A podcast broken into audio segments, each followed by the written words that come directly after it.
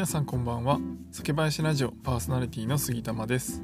このチャンネルでは日本酒を知らない方にも日本酒をちょっと身近に感じていただけるように日本酒の選び方やエピソード日本酒の銘柄紹介などをテーマにお話しします。今回のテーマはミオと他の日本酒にはかなり段差があるステップが重要というお話をします、えー、リスナーの皆さんもですねミオという日本酒をご存知でしょうか、このミオっていうのは京都府の宝酒造さんから出ているスパークリング日本酒ですね、えー、このミオっていうのは低アルコールと発泡感が特徴になります。まあスパークリングって言ってるようにこうシュワシュワしてるそういう感じが特徴のお酒になります。で低アルコールって言ったんですけど低アルコールって他の日本酒でも結構あるんですけど一番低くてもまあ8%ぐらいで通常はまあ低アルコールって言われてるのってまあ大体10%から13%でも結構低アルコールって言われたりします。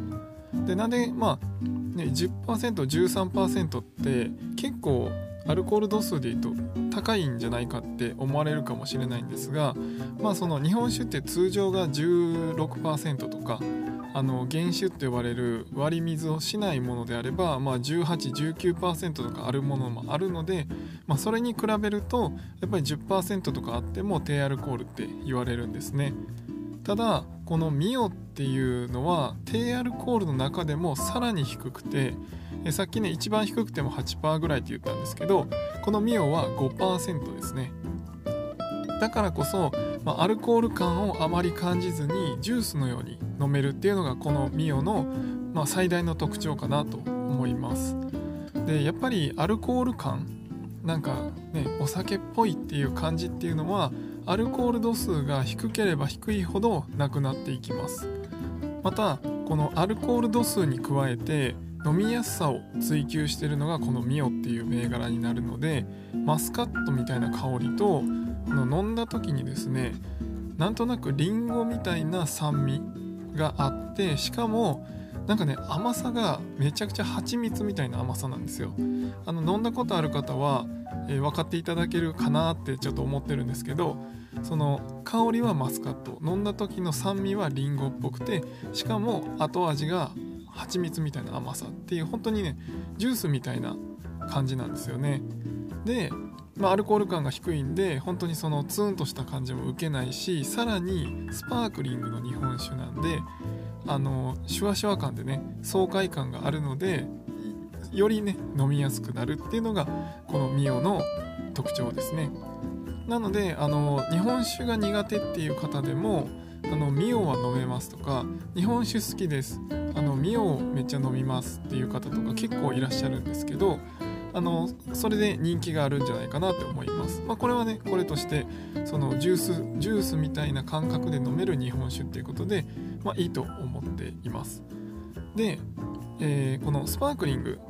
炭酸ですねに関して、まあ、少しだけお話しするとこの日本酒スパークリング日本酒のようにこうシュワシュワさせるっていうには実は2通りの方法があります。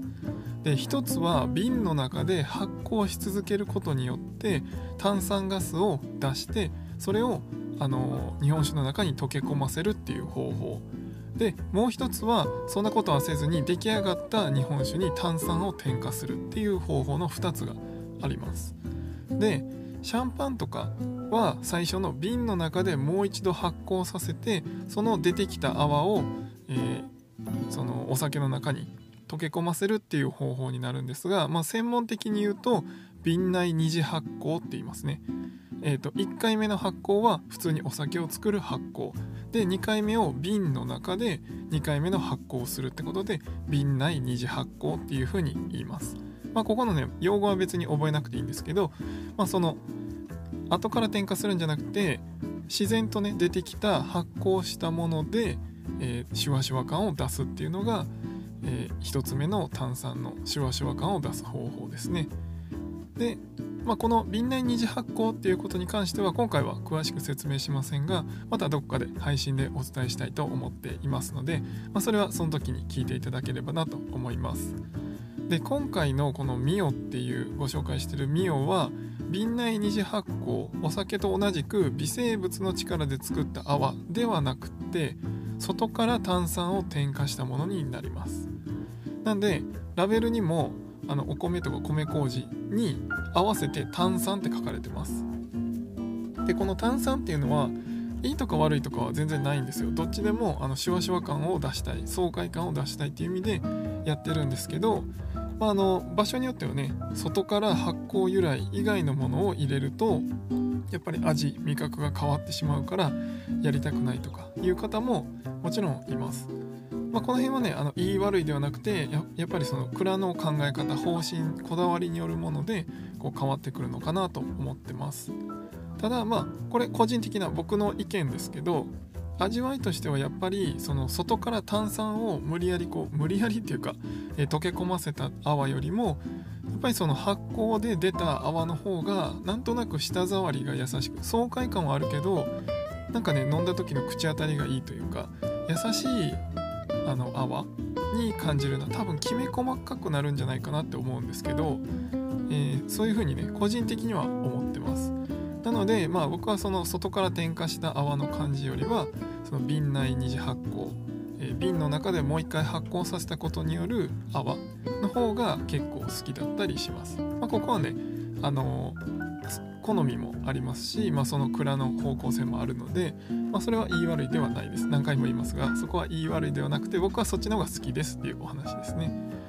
で、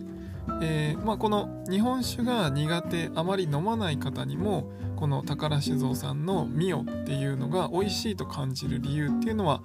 やっぱアルコールが5%の低アルコールであることもう一つはマスカットとかリンゴ蜂蜜みたいな甘くて爽やかな味であること。で3つ目が炭酸によってあのよりねすっきり爽やかに飲めるっていうこの3つにあると思っています。ただまあこっから例えばですねこのミオっていうのは一応スパークリングの日本酒なんですね。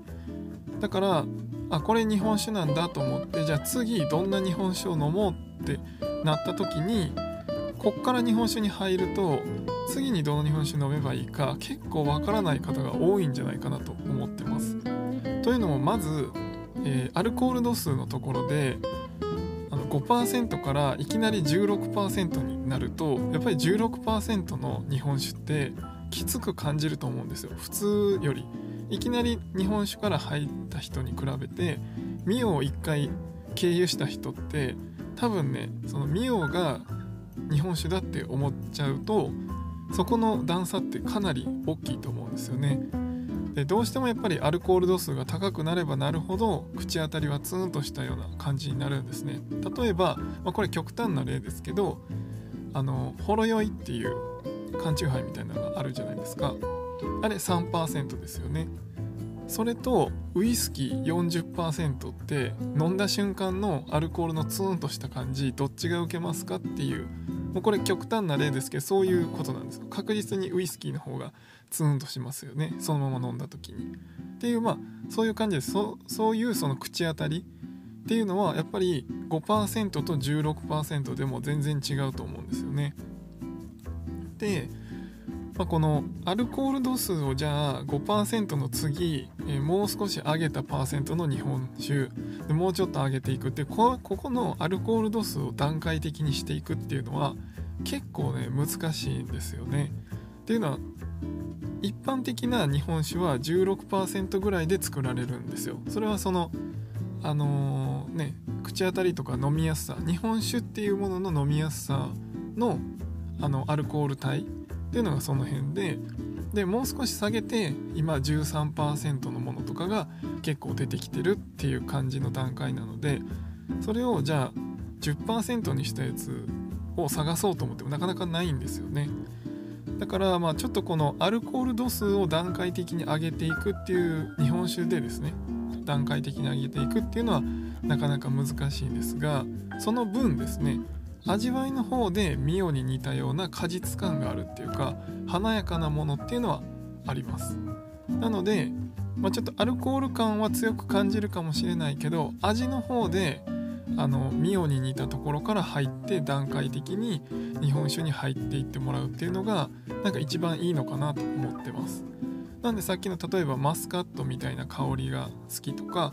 えー、リンゴっぽい酸味が好きとか、まあ、蜂蜜みたいな後味が結構甘い感じが好きとかなんかそこのポイントを覚えておいてもらうのがいいのかなと思います。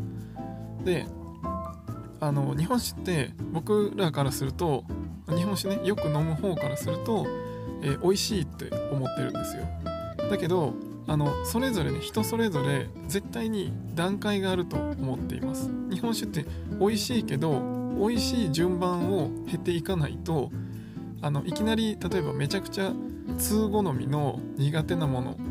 通好みの日本酒で